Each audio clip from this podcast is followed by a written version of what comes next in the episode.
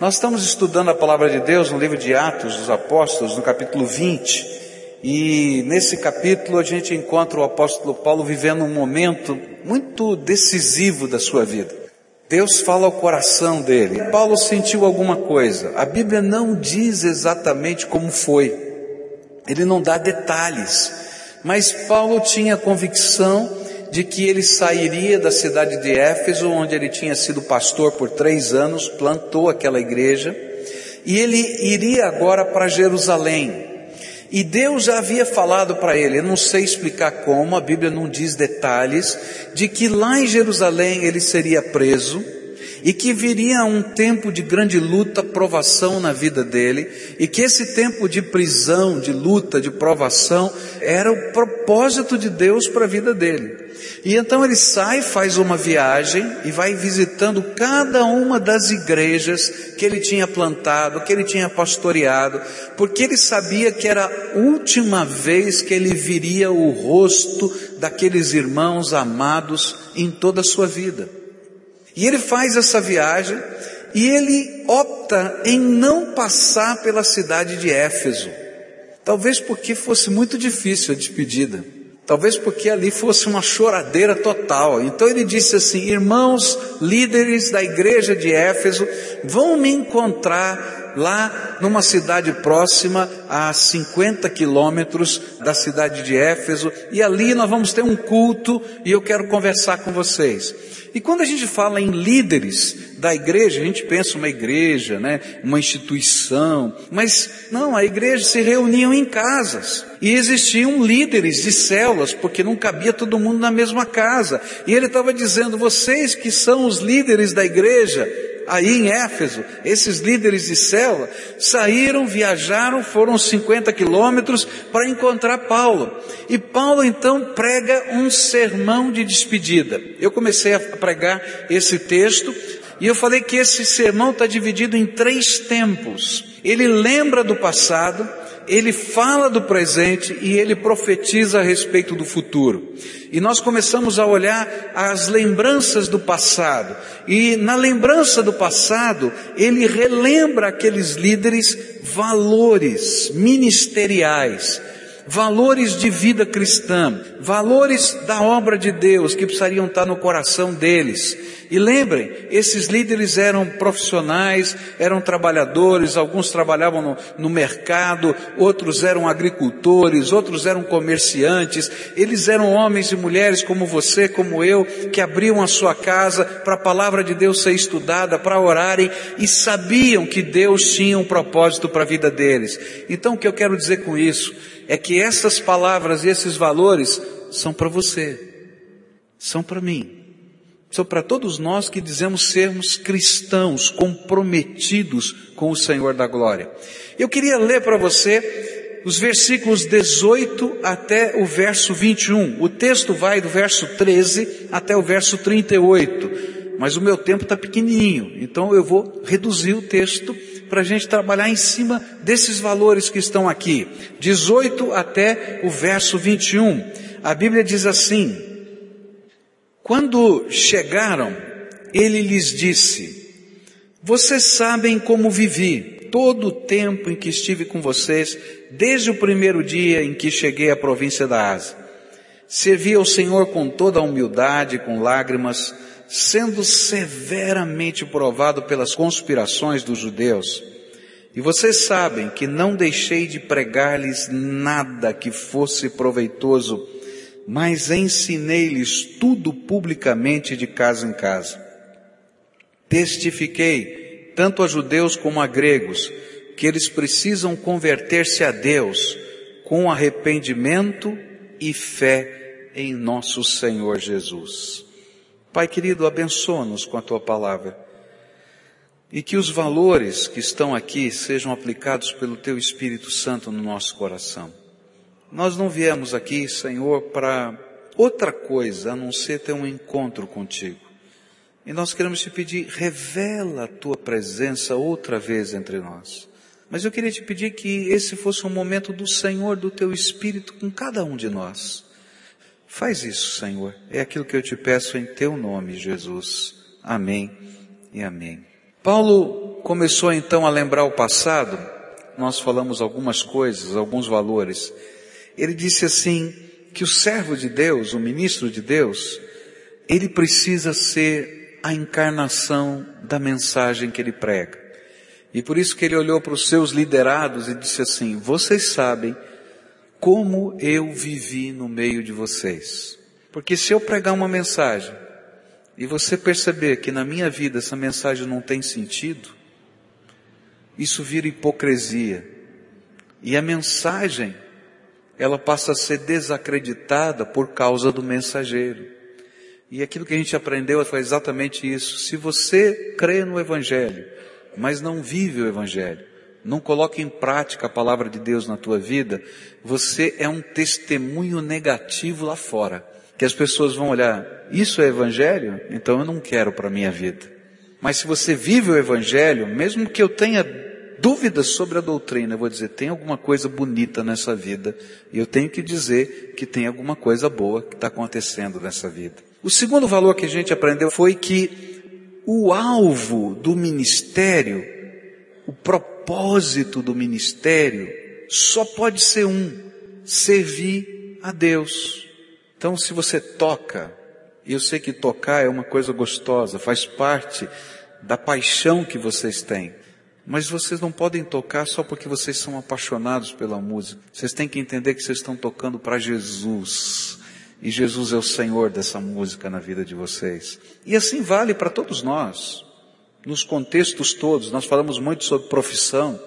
E eu disse, olha, a tua profissão é o teu ministério. Eu sei que você deve gostar do que você faz, da sua vocação, mas a sua vocação tem que ser para servir ao Senhor, para ser uma bênção nessa terra. A terceira coisa que a gente aprendeu foi que a atitude de quem está fazendo a obra de Deus é tremendamente importante. Paulo vai dizer que ele fez tudo em humildade. Se eu chego aqui com o nariz empinado e eu não tenho mais autoridade para falar absolutamente nada, eu tenho que saber que eu estou aqui como pecador e por causa da graça de Deus é que eu posso falar alguma coisa, porque se Deus não tivesse derramado graça na minha vida, eu estava perdido, não tinha jeito. E Paulo está dizendo exatamente isso. Você está ficando orgulhoso por quê? Porque tudo é graça de Deus na nossa vida, e se não for a graça de Deus, a gente está perdido. Mas eu queria continuar essa mensagem e queria lembrar outros valores Próximo valor parece estranho para nós. Ele vai dizer lá no seu texto, vocês sabem como eu vivi, vocês sabem como eu trabalhei, vocês viram o espírito de humildade com que eu trabalhei e que muitas vezes eu trabalhei chorando. E aí a gente vai aprender um outro valor do serviço cristão. O valor de que quando nós estamos no projeto de Deus, nós devemos ter dentro do nosso coração uma disposição sacrificial. Tem muitas igrejas que estão pregando que se você receber Jesus como Senhor e Salvador, você não vai ter mais doença, você não vai ter mais problema financeiro, você vai ser um herói que não vai pegar nada em você. E eu quero dizer que é mentira. A Bíblia nunca disse isso. A Bíblia nunca ensinou isso. A Bíblia disse o seguinte: no mundo tereis aflições, mas tem de bom ânimo. Jesus disse isso, porque eu venci o mundo. E ao contrário, a Bíblia vai dizer que algumas vezes, por causa daquilo que a gente crê, e por causa dos valores que a gente abraça, que são valores para nós, que são importantes para nós, porque são importantes para Jesus, algumas vezes nós seremos perseguidos. Jesus disse que muitos dos seus discípulos seriam perseguidos. Jesus disse ainda que alguns perderiam algumas coisas. Mas ele disse também: Olha, se você perdeu alguma coisa por minha causa, lembra que ainda aqui eu vou te dar cem vezes mais e depois vou te dar a vida eterna.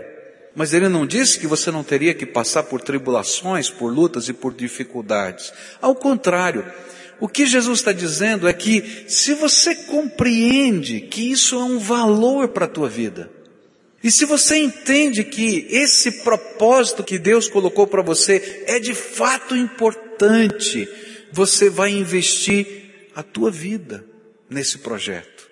E quando a gente investe a vida da gente num projeto, nem tudo é alegria. Tem dias que a gente diz: como é que vai ser?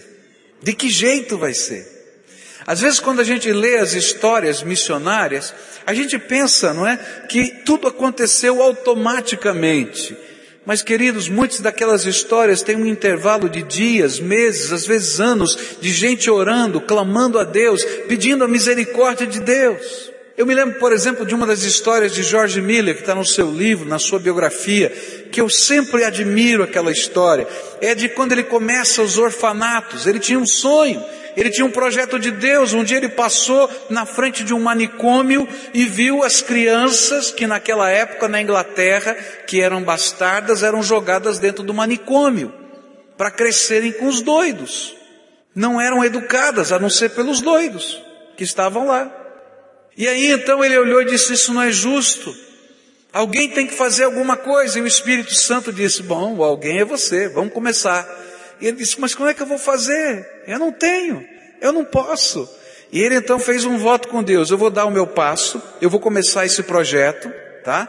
Mas eu quero dizer para o Senhor que eu nunca vou pedir um tostão para sustentar essas crianças. O problema é teu. O Senhor vai ter que abençoar. E aí, logo na biografia, ele diz que ele começou esse projeto das casas para as crianças na sua casa. Ele não tinha estrutura, ele não tinha dinheiro, ele não tinha casa. Ele pegou algumas crianças de dentro do manicômio e levou para dentro da sua casa.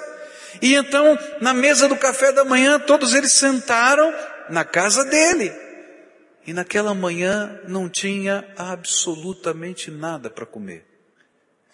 Você já pensou dormir uma noite pensando que no dia seguinte de manhã todas as crianças vão sentar na volta da mesa e não tem nada para comer?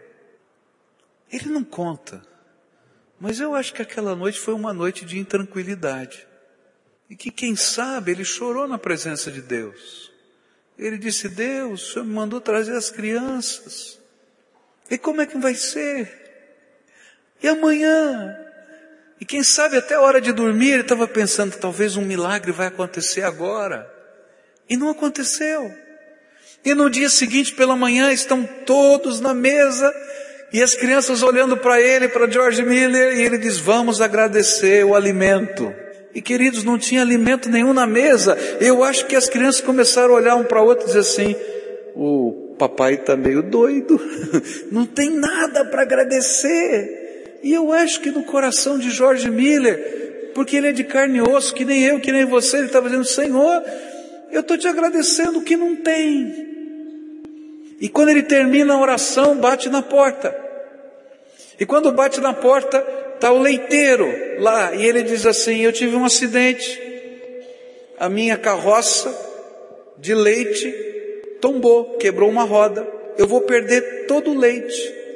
E tem pão, porque naquele tempo o leiteiro levava o pão e o leite, né?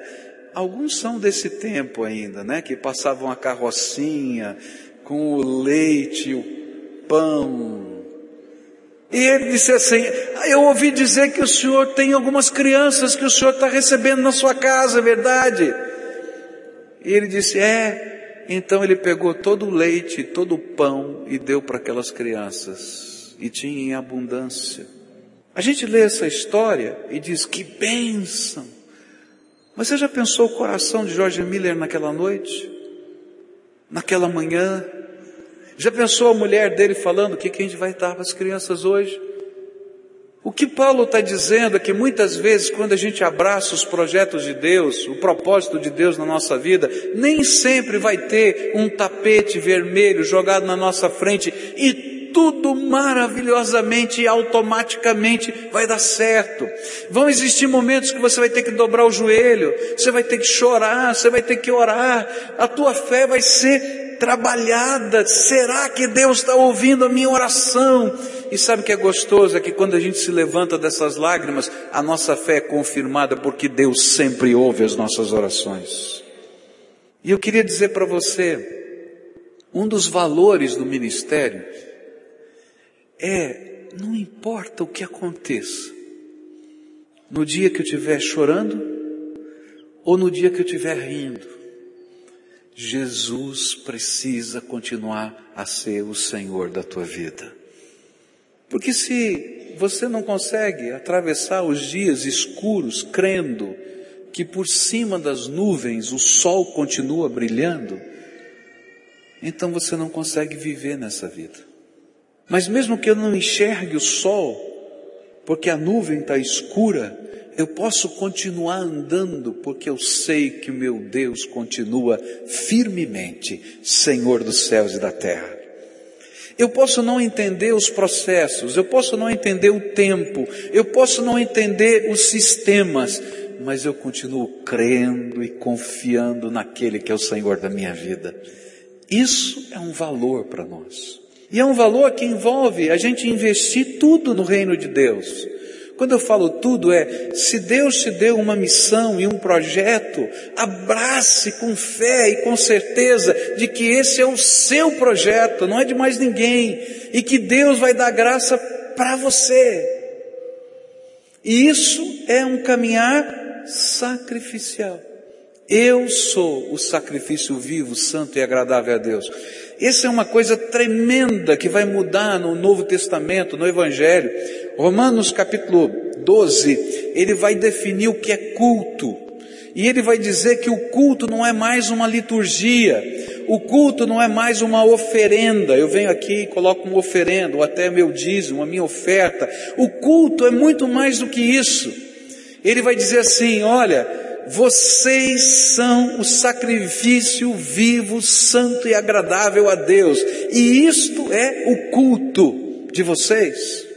É quando eu me coloco nas mãos de Deus. Eu sou o culto.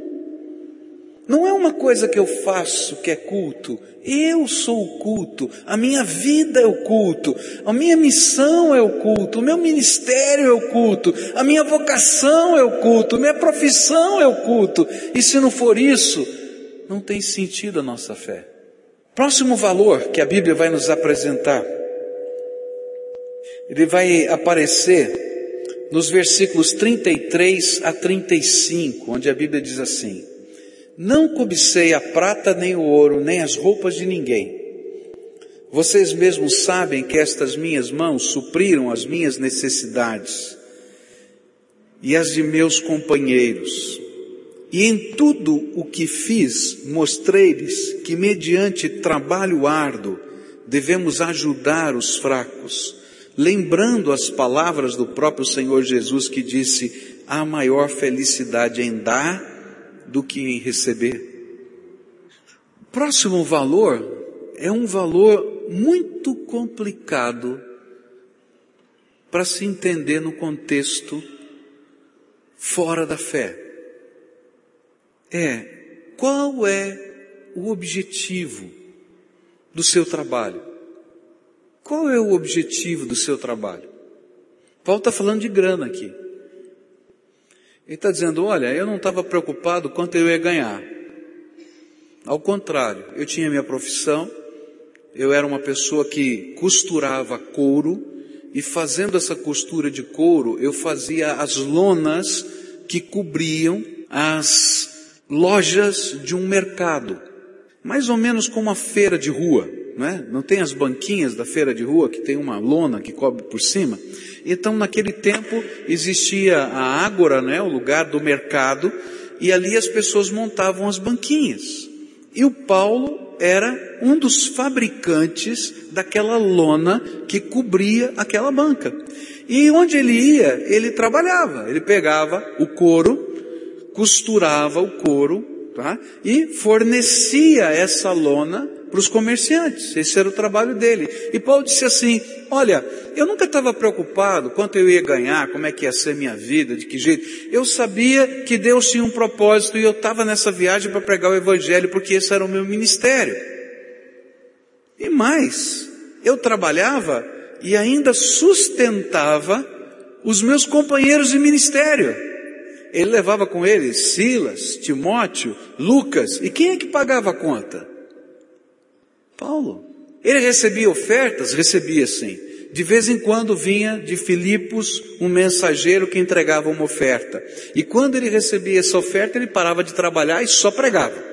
Quando o dinheiro acabava, ele começava a fazer tendas. E depois ele disse assim: Vocês sabem que isso é verdade, que eu vivi desse jeito.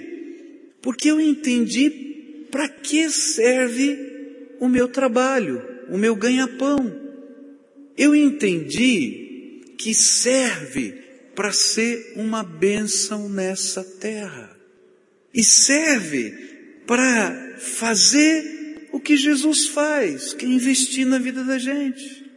E de repente, queridos, esse homem tem uma perspectiva totalmente diferente do seu trabalho. Eu não estou aqui para ganhar dinheiro, para acumular alguma coisa. Eu não estou dizendo que você não tem que trabalhar. A Bíblia diz: quem não trabalha, não coma. Então, se você não quer comer, viver só de luz, tem uns doidos que vivem só de luz, né? Então, se você não quer comer, quer viver só de luz, então não precisa trabalhar. A Bíblia é o contrário, diz, se você quer comer, tem que trabalhar, porque o trabalho vai te dar o pão de cada dia. É isso que a Bíblia diz. Mas qual é o objetivo desse trabalho? Não é a gente ajuntar coisas. É a gente ter um propósito maior e fazer coisas que sejam de impacto do reino de Deus, da bênção de Deus na vida de pessoas. E quando a gente começa a viver isso, eu vou te dizer uma coisa tremenda. Você vai achar esquisito o que eu vou falar, mas é verdade. Quanto mais a gente faz isso, mais Deus abençoa, porque a gente fica livre de uma força que nos amarra. A Bíblia diz o seguinte, que o dinheiro em si não é problema. Ele não é nem demoníaco ou não demoníaco. Ele é neutro, porque ele é um meio da gente poder fazer as coisas. Mas ele diz que o amor ao dinheiro é o que? A raiz de todos os males. Porque quando eu começo a amar o dinheiro, eu faço qualquer coisa pelo dinheiro. Eu mato, eu roubo, eu minto, eu me prostituo, eu faço o que for preciso. E a Bíblia diz: olha, não pode ser assim. E Jesus vai usar uma figura ainda diferente sobre grana. Ele vai dizer o seguinte: ninguém pode servir a dois senhores. E é interessante que ele não fala sobre dinheiro, mas ele usa uma expressão interessante, diferente. Ele diz assim: ninguém pode amar a Mamon e a Deus. Mamon era uma divindade naquele tempo, que era a divindade da grana. A divindade que as pessoas oravam para receber grana, para ter sorte, para poder dar certo o negócio, para poder fluírem as coisas. Ele diz assim: Olha, cara, não dá para você servir ao mesmo tempo a Deus e a Mamon. E ele está dizendo uma coisa tremenda por trás disso. Ele está dizendo que em alguns momentos na nossa vida, dinheiro, posição, prosperidade, vira um Deus para nós, uma religião, que a gente faz qualquer negócio por isso. E é por isso que algumas denominações religiosas estão cheias. Porque elas simplesmente dizem: olha, se você fizer isso, você vai ter tanta grana que vai dar certo a tua vida. E eles estão dizendo, continue, continue a adorar a Mamon e a Jesus ao mesmo tempo. Não funciona, cara, não tem jeito, não é assim que Deus trabalha. E aí ele vai ensinar uma coisa para gente, que a melhor coisa é dar do que receber.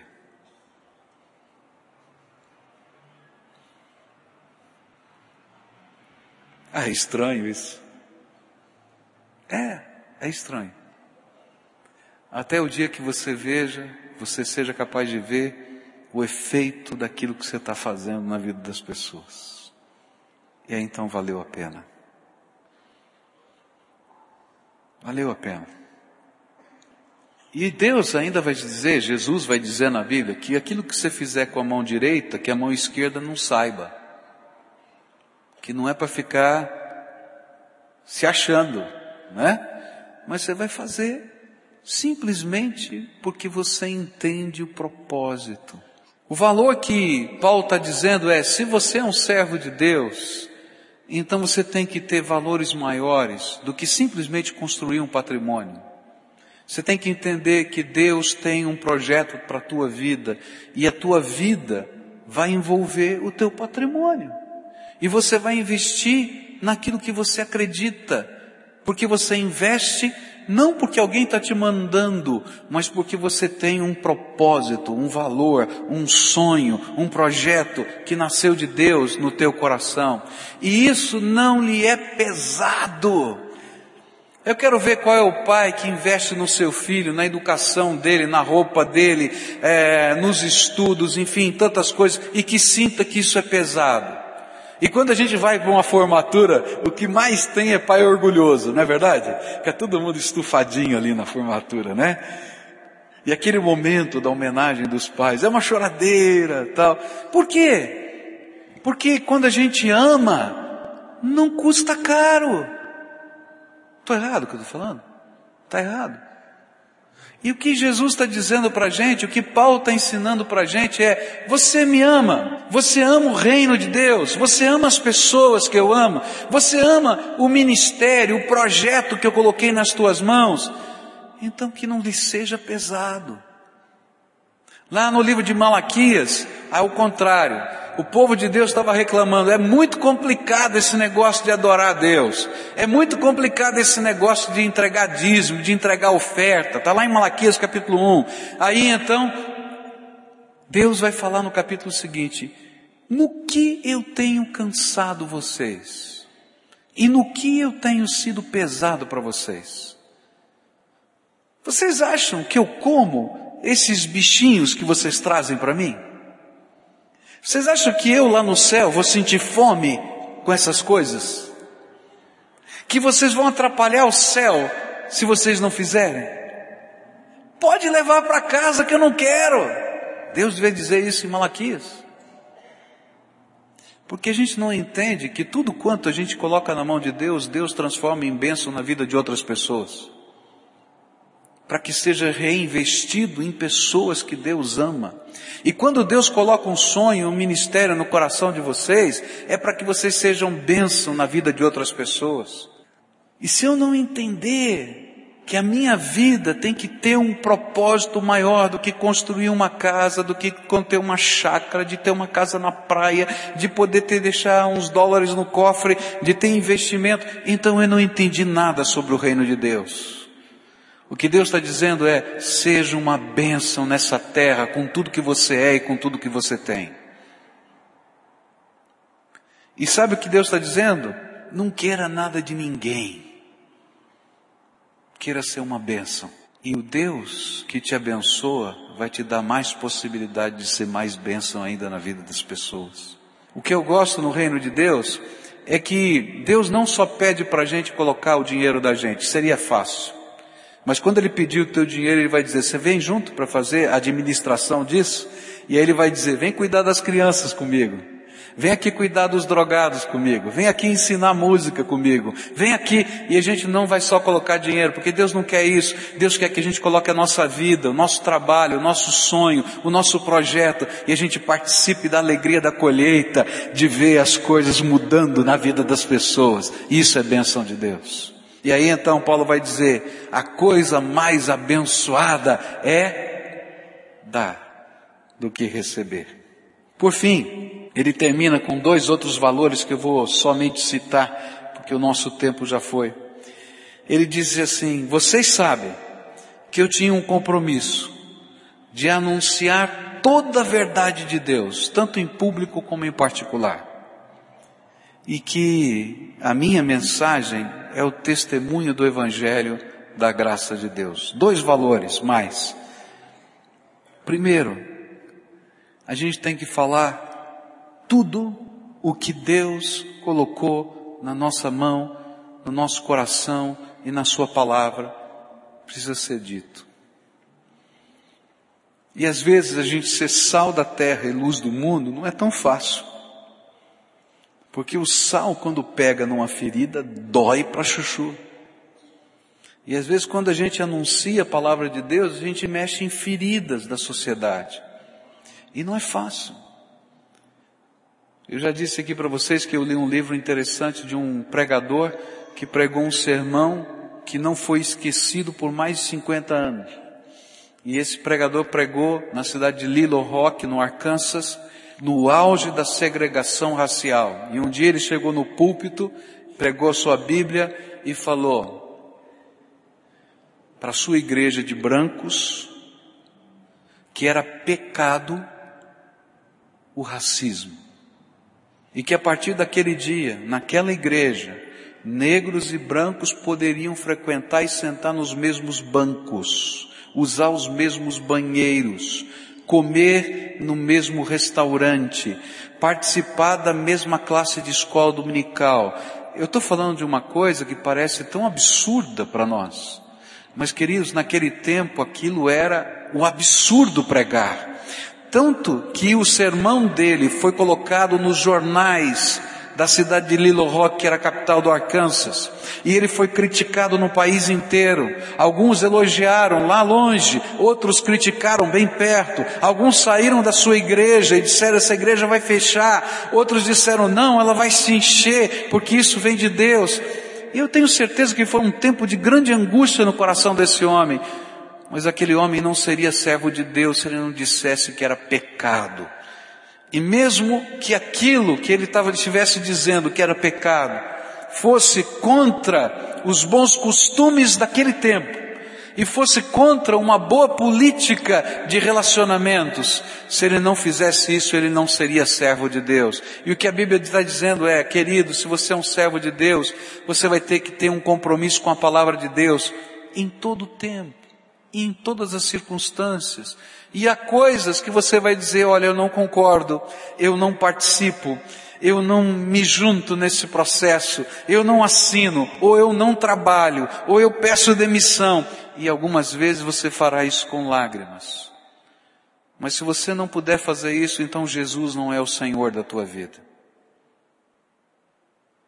E aí ele termina dizendo assim, e tudo que eu preguei, ainda que era complicado às vezes, sempre foi pura graça de Deus. E ele entende que ele, antes, tinha sido o mais complicado dos homens da face da terra. Perseguidor da igreja, um cara que não tinha tolerância nenhuma com os cristãos, mas ele disse, hoje estou aqui porque um dia a graça do Senhor Jesus foi me encontrar e me salvou, me redimiu, mudou minha cabeça, mudou minha visão. Então tudo o que acontece só pode acontecer pela graça de Deus. Eu queria terminar essa meditação orando com você. A gente faz sempre isso, nós oramos juntos. E eu queria orar por algumas coisas que vão passando às vezes pela nossa vida e que a gente não se apercebe. Eu quero dizer para você que um dia você foi chamado pelo Espírito Santo de Deus. Se você é uma pessoa que teme a Deus, que tem um compromisso com Jesus, se você é um cristão que tem um pacto com o Senhor, a Bíblia diz que ninguém procura a Deus espontaneamente. Está na Bíblia. É porque um dia Jesus foi lá e bateu na porta do teu coração mexeu com a tua vida, mexeu com os teus valores, é que você assumiu um compromisso com Ele. E se você é uma pessoa que tem um compromisso com Deus, então você é um chamado de Deus. Alguém que Deus foi lá, chamou e você ouviu. E aí o Espírito Santo de Deus está dizendo para você, filho, eu queria que esses valores começassem a fazer parte da tua vida. Que valores, Senhor? Que valores? O valor de você me seguir em qualquer tempo da tua vida. No tempo bom, no tempo ruim, no tempo que você entende, no tempo que você não entende. E aí o Espírito Santo de Deus vai dizer para você, filho, você pode crer que eu continuo no controle, mesmo quando você não entende o que está acontecendo? Aí você vai dizer para Deus, Senhor, mas a angústia do meu coração é porque eu não tenho controle. E ele diz, eu sei. E sabe, o que você não sabe é que você nunca teve controle. Você só achava que tinha controle.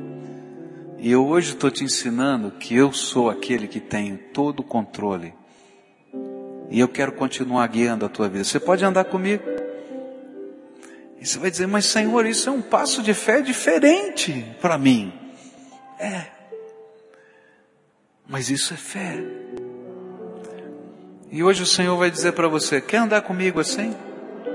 Sabendo que você não tem controle. Mas eu vou ter o controle e vou cuidar de você, e vou te mostrar o caminho, e vou te ensinar os próximos passos. E aí o Espírito Santo de Deus vai continuar conversando com você e vai dizer: Filhinho, está disposto? Vem comigo? Vem? Ah, Senhor, eu quero. Me ajuda. Eu tenho medo, mas eu quero. Aí o Senhor vai dizer para você: tem mais. Você vai ter que colocar toda a tua vida na minha mão. Porque o culto que eu espero não é uma liturgia, é você inteiro, inteirinho. Tudo, tudo, até aquilo que está naquele quartinho você vai colocar na minha mão. Mas não dá para fazer de jeito diferente. Filho, você quer? me adorar, quer me cultuar? Então anda comigo. E ele vai dizer: Eu vou mexer, vou mexer em tudo, em tudo. Vou te dar sonhos diferentes, projetos novos. Vou mexer nos seus investimentos. Ninguém vai mais mexer, só Jesus. E aí de repente vai começar um novo projeto da nossa vida. E sabe o que é tremendo? É que não importa a idade que a gente tenha, não importa a idade que a gente tenha, Deus sempre tem um projeto para mim, em qualquer tempo da minha vida. Basta a gente estar disponível para isso. E hoje eu queria orar com pessoas que estejam disponíveis para deixar Deus revelar para você o que sempre Ele fez e que você talvez tivesse dificuldade para entender. Ele continua no controle. E às vezes o que a gente precisa é ter a coragem de dizer: Senhor, eu nunca tive o controle, só o Senhor tem o controle. E eu vou me colocar nas tuas mãos. E aí nós nos tornamos o culto vivo, santo e agradável a Deus. E nós vamos estar dizendo isso para Jesus. Jesus, controle é teu. Sempre foi, mas agora eu assumo. E os projetos daqui para frente serão teus. Eu só quero ouvir a tua voz. O Senhor me revela? O Senhor fala comigo? O Senhor me mostra? Eu quero segurar na tua mão e seguir o teu caminho, do teu jeito. Me ensina. Eu queria orar com você. Eu vou fazer uma oração aqui. Mas a primeira oração é tua, eu não posso fazer. E eu queria que você dissesse para Jesus aquela resposta particular. Jesus falou alguma coisa muito específica para você, muito, muito pessoal, eu não sei o que é. Você e Deus sabe. Então diz, Jesus, eu entendi isso, falou isso para mim, e eu vim aqui para dizer, estou colocando na tua mão, vou confiar no teu controle. Estou morrendo de medo dessa ou daquela situação que eu estou vivendo Pode dizer para Deus o que, que você está vivendo, qual é a batalha, qual é a luta, qual é a dificuldade, qual é o medo que você tem. Mas eu sei que o Senhor vai estar no controle e eu vou confiar na tua graça e eu vou andar por fé, segurando na tua mão. Tá bom? Fala com Deus. Senhor Jesus, aqui estão os teus filhinhos amados o Senhor viu cada célula do corpo deles ser formada. E a tua palavra nos diz que o Senhor amou cada célulazinha que foi formada. E eu quero te pedir que nessa hora, o Senhor revele para esses teus filhos que o Senhor continua sentado no trono e que se importa com a vida deles e que o controle é teu e que eles nunca estiveram fora do alcance nem da sua vista, Pai, nem do controle do Senhor. E eu quero te pedir que nessa hora o Senhor segure na mão deles e que o Senhor caminhe com eles dia após dia, dia após dia, e que eles saibam que o Senhor e eles estão ligados por um amor tremendo que foi revelado na cruz do Calvário por Jesus. Senhor, eu quero te pedir, vem com teu Espírito Santo. Alguns estão passando por lutas, por tribulações.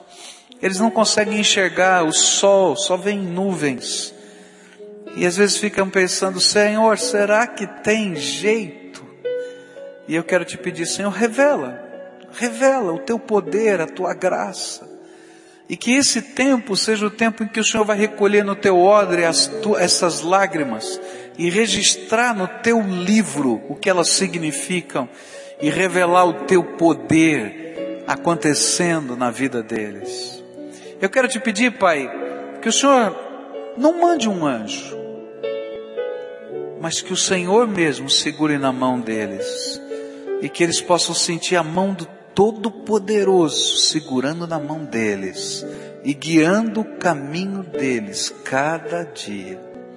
Senhor Jesus, que a vida deles seja um louvor a Ti, um culto, lá no trabalho, lá na família, na administração financeira, lá em qualquer área, que eles sejam um culto para o Senhor e que os sonhos, os projetos, não serão de terceiros, que o Senhor revele para eles e diga, estou te chamando, estou te escolhendo, vem comigo, você vai ser bênção nessa terra. E eles talvez digam, Senhor, mas eu estou todo quebrado, todo machucado. Ele diz, não faz mal, eu vou te reconstruir inteiro. E enquanto estou fazendo isso, eu vou fazer de você uma bênção nessa terra. Põe a tua mão de poder sobre eles e abençoa. É aquilo que eu oro em nome de Jesus. Amém e amém.